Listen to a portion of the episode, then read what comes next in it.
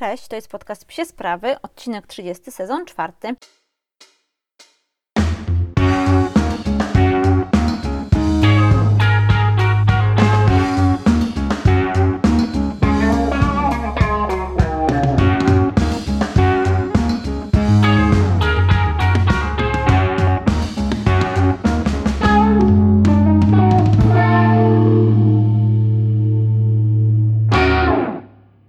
Witam Was w kolejnym odcinku podcastu Psie Sprawy. Jest mi bardzo miło, że ostatnio tyle z Was pojawiło się y, i na Spotify'u, y, i też na innych serwisach oraz na Instagramie. Jeśli chcecie dowiedzieć się coś tam więcej o nas, o mnie, o moich pieskach, o tym, y, o czym ja tu właściwie opowiadam, to zapraszam rzeczywiście na Instagram, bo tam, tam są zapisane stories w tym temacie i tam też jest, myślę, że dużo informacji, które możecie wyczytać z naszych zdjęć, postów, czy właśnie zapisanych relacji. No ale do rzeczy, co tam się działo u nas ostatnio? Po pierwsze, byliśmy na zawodach Dzikich Gzików w Poznaniu. Były to pierwsze w historii polskiego flybola zawody na hali. No i tak jak Wam opowiadałam wcześniej, rzeczywiście między zawodami na hali a zawodami na trawie jest bardzo duża, jest bardzo duża różnica w warunkach. W Europie kontynentalnej my biegamy praktycznie wyłącznie na trawie zawody. Natomiast w Wielkiej Brytanii te zawody na hali są rozgrywane praktycznie też na wyłączność. To znaczy nie ma żadnych zawodów na trawie, w, w, większości są to zawody na hali, więc jak widzicie jest to dosyć duża różnica między Wielką Brytanią a Europą kontynentalną. Te zawody rzeczywiście były przełomowe pod wieloma względami. Myślę, że wszyscy zobaczyliśmy, że zawody na hali to jest coś super, to jest coś, w co warto inwestować i co warto organizować. No i tutaj ogromne, ogromne podziękowania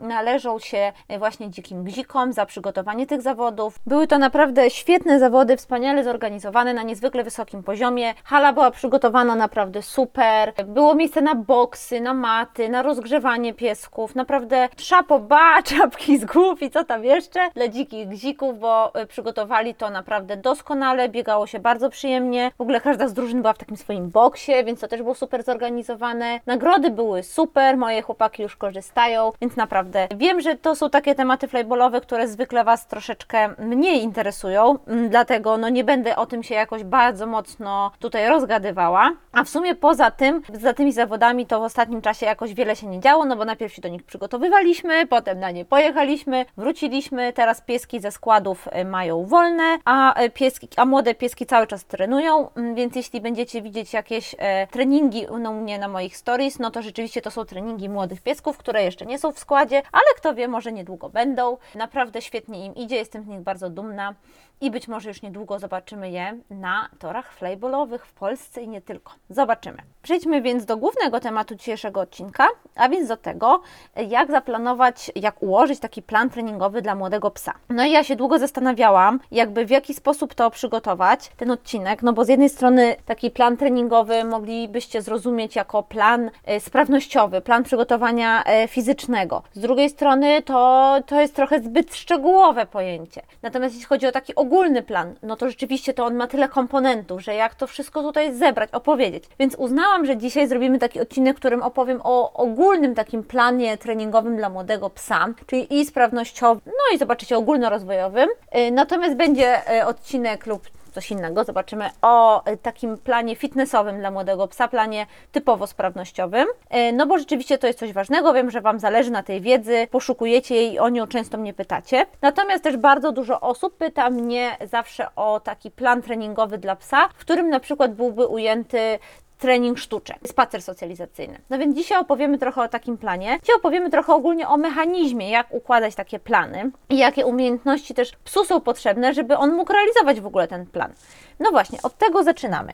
Pierwszą najważniejszą rzeczą jest to, żeby nauczyć psa w ogóle, co to jest trening i co to jest sytuacja treningowa. No bo można powiedzieć, że w sumie całe życie psa jest trochę treningiem i przez całe życie następują wzmocnienia e, pewnych zachowań i pracujemy nad naszą relacją z psem, zaufaniem, nad jakimiś tam umiejętnościami, które chcemy, żeby pies posiadał. Natomiast jeśli mamy już taki, więc to jest ok, to nie jest tak, że to gdzieś jest oderwane od tego, co ja mówię. Natomiast jeśli mamy już taki ułożony plan, powiedzmy tygodniowy, miesięczny i rzeczywiście realizujemy sobie go punkt po punkcie, to warto, żeby ten trening był taką po prostu wydzieloną jednostką, w której pracujecie z psem i w której rzeczywiście ten pies wie, czego się od niego wymaga, wie, kiedy ma pracować, a kiedy ten trening się kończy. Dlatego pierwszą rzeczą, którą trzeba opracować, jest oczywiście procedura treningowa. Na procedurę treningową według mnie składają się trzy elementy czyli sygnał startu treningu, sygnał nagrody i sygnał zakończenia treningu. Ten sygnał nagrody to mam na myśli jakiś taki ułożony przez Was schemat, hasło, komendę, już tak używając takiego słowa, które oznacza, że pies robi coś dobrze.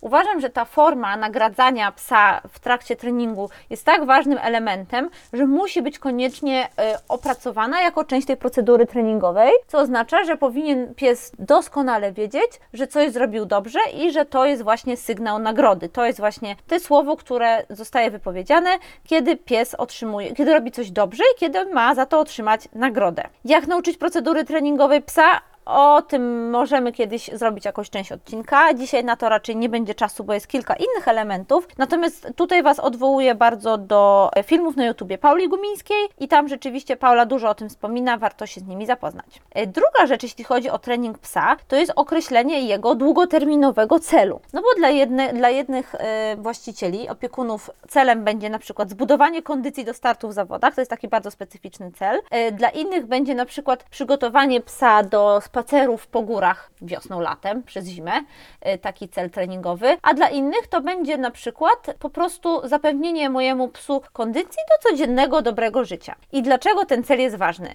Bez celu bardzo ciężko nam planować działania.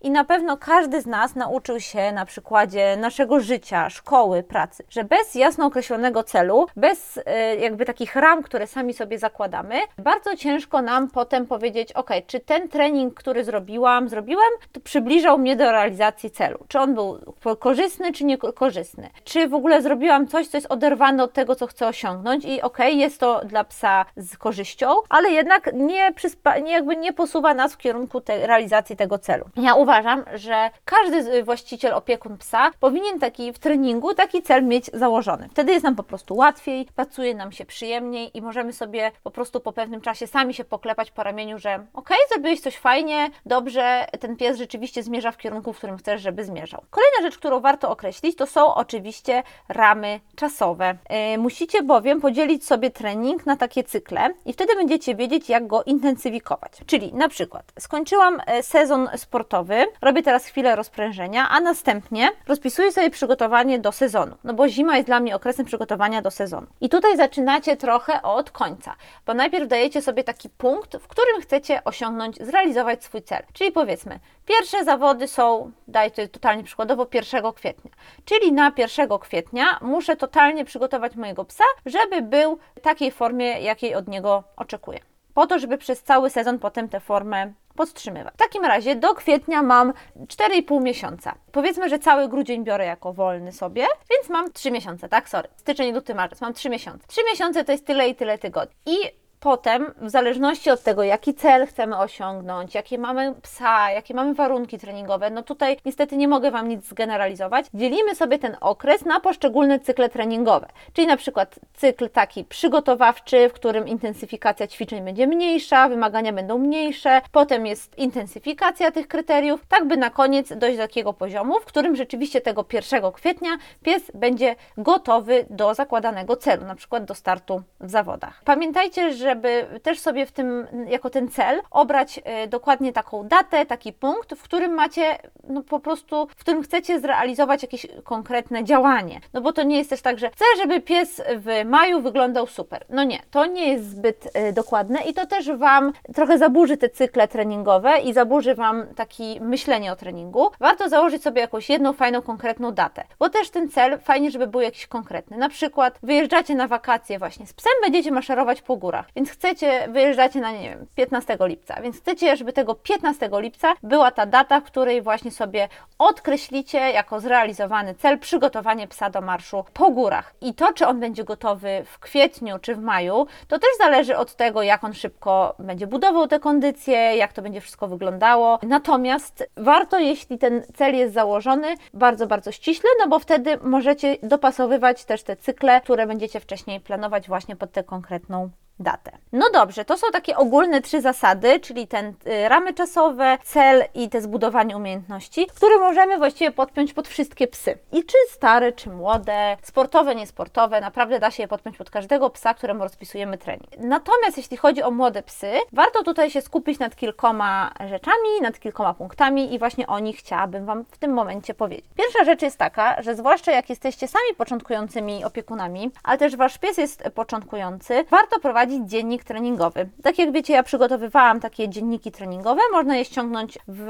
zakładce materiały do pobrania na mojej stronie, jest to cały czas bezpłatne. Zobaczymy jak będzie w przyszłości, na razie oczywiście możecie to pobierać bezpłatnie, drukować sobie, to jest w PDF-ie, łatwo się wszystko drukuje w A4, więc polecam. I taki dziennik treningowy można prowadzić w dwie strony, zależy jakimi ludźmi jesteście, jak Wam bardziej pasuje. Po pierwsze, możecie go prowadzić tak, że rozpisujecie w nim treningi sobie na dni jakby na przyszłość i potem je odkreślacie, albo kontrolujecie się, czyli macie macie powiedzmy swój kalendarz i każdego dnia jakby bez większego planu, można tak powiedzieć, bez jakby tego skreślania w kalendarzu, czyli robicie jakiś trening z psami, wiecie mniej więcej ile ma ich być w tygodniu, w jakich dniach i tak dalej i następnie wpisujecie sobie to właśnie do kalendarza, co już zrobiliście. Myślę, że ten drugi sposób jest dla bardziej zaawansowanych osób, którym już trochę łatwiej w głowie planować te treningi z psem lub które nie mają jakiegoś takiego bardzo sportowego, bardzo jednoznacznego celu, tylko chcą rzeczywiście po prostu lepiej lepiej budować kondycję psa, pracować z nim i tak dalej. Więc to jest pierwsza rzecz, jeśli chodzi o to planowanie czy kontrolowanie treningów. Warto je prowadzić. Y, ja bardzo lubię przyglądać się tym dziennikom treningowym, które właśnie Paula sobie rozpisuje, czy Ania Pająk, bo one tak nie dość, że robią to w taki fajny sposób, po prostu merytoryczny, no to też to jest po prostu ładne, estetyczne, można sobie tam y, spojrzeć na to i rzeczywiście widać w fajny sposób, y, jak wyglądał miesiąc danego psa. No właśnie, jak planować taki trening dla młodego pieska.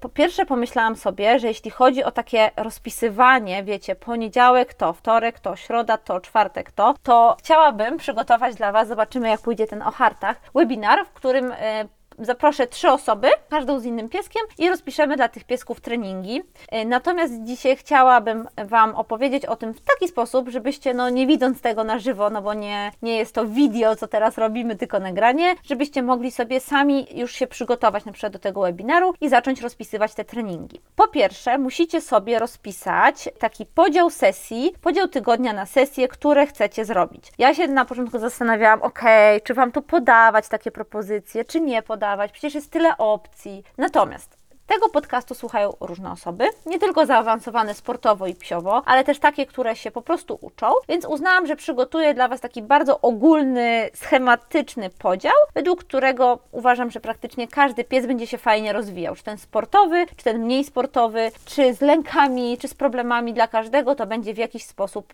rozwojowe. E, no dobrze, więc zaczynamy od takiego pytania, które musimy sobie zadać. Czy jeśli chcecie robić fitnessy, albo takie treningi sprawnościowe, na przykład jakieś recole, aporty, rzuty frisbee i tak dalej, to czy wasz pies umie zrobić te ćwiczenia po prostu pod kątem technicznym.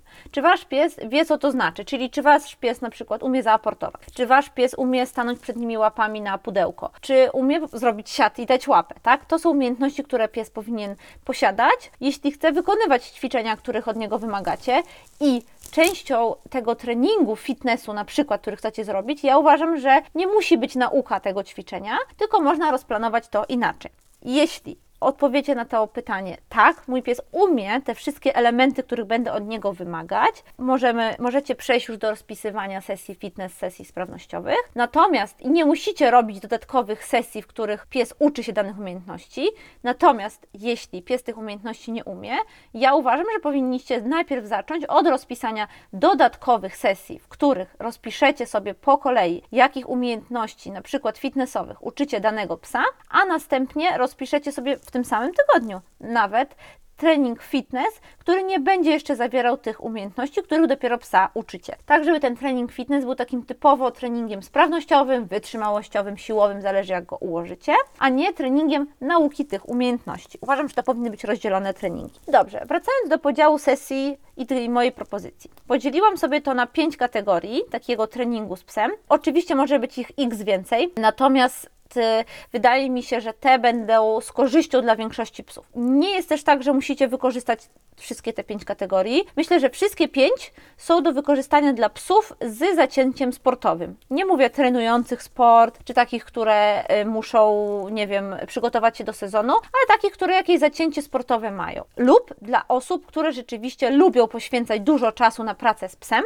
interesuje je taka praca z psem i jest to dla nich po prostu przyjemne same w sobie. Jeśli rzeczywiście macie psa i chcecie po prostu zapewnić mu fajny tydzień, fajny trening, fajny, fajny rozwój, no to możecie trochę mniej z tych kafelków, powiedzmy tak to sobie nazwałam, korzystać. Podzieliłam to na pięć kategorii. Pierwsza kategoria to trening fitness. Jak wiecie, jestem wielką miłośniczką psiego fitnessu, nie mogło tego tu zabraknąć. E, druga rzecz to trening głowy i tu mam na myśli wszystkie ćwiczenia, które angażują psią głowę, czyli gry sprawnościowe, jakieś Niny Otoson, e, trening węchowy, trening sztuczek, kształtowanie, no wszystkie treningi, gdzie pracuje głowa bardziej niż ciało. Kolejna kategoria to trening prawnościowy czyli takim, którym dbamy o bardzo ogólnorozwojową sprawność psa. I tu bym dała wszystkie aporty, recole, bieganie z psem, szybsze spacery i tak dalej. Dałam tutaj też umiejętności ogólne e, i są to treningi, tutaj w tę kategorię możecie wpisać wszystkie treningi typu spacery socjalizacyjne,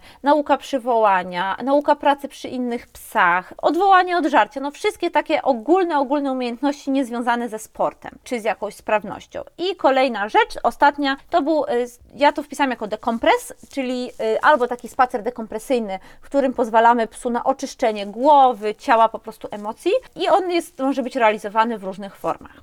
Wiem, że jak tak mówię, to pewnie ciężko to sobie ułożyć, więc przygotuję dla Was kafelek Stories, który będzie można sobie ściągnąć i tam będzie też omówione, jak dana jednostka y, wygląda. Dobrze, no oczywiście jeśli mamy konkretny sport, no to pod konkretny sport układamy kształtując odpowiednie umiejętności i rzeczywiście on będzie wyglądał inaczej, taki trening. Spróbuj, mam nadzieję, że uda mi się przygotować dla Was też taką propozycję i pokazać, jak to wygląda. Pamiętajcie e, teraz o takich e, kilku, może nie zasadach, ale ważnych po prostu punktach przy układaniu treningów dla młodych. Po pierwsze, młody pies codziennie powinien mieć możliwość rozwoju i pracy i nawet drobnych umiejętności na spacerze. Ja uważam, że to jest e, prawo na naszego psa, zwłaszcza młodego psa, żeby on codziennie mógł coś robić. Też ten spacer dekompresyjny to też jest robienie czegoś. Zrobienie trzy razy siat na spacerze to też jest robienie czegoś. Ważne, żeby codziennie pokazywać temu psu, że ta relacja z nami jest, że ta praca z nami jest, że coś się dzieje. Treningi sprawnościowe powinny być przeplatane e, tymi umysłowymi lub bardziej praktycznymi,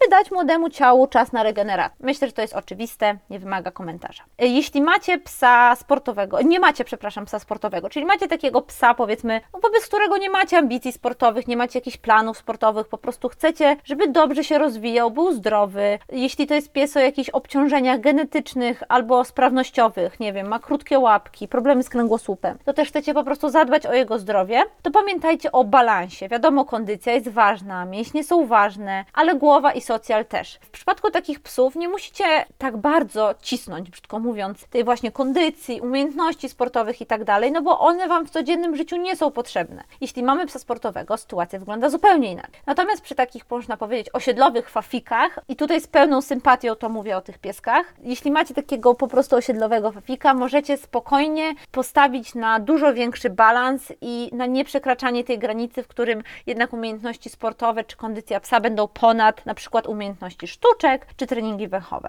Kolejna rzecz. Zawsze obserwujcie psa.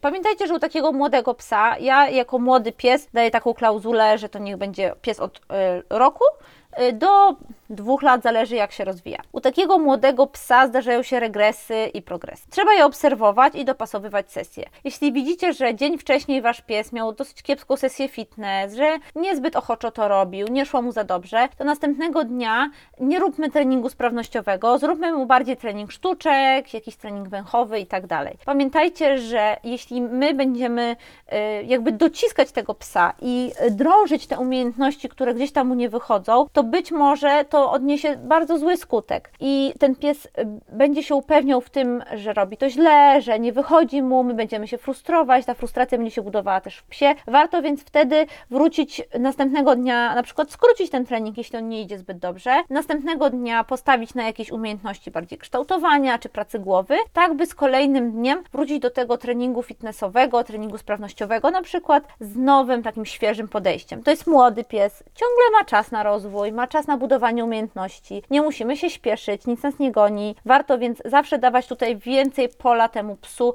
na rozwój i na budowanie tych umiejętności. Pamiętajcie, że ten czas sesji może się e, bardzo zmieniać też, jeśli chodzi o młodego psa. Jeszcze się te wszystkie hormony w nim budują. E, zmienia się to e, oczywiście, zmienia się jego motywacja czasem.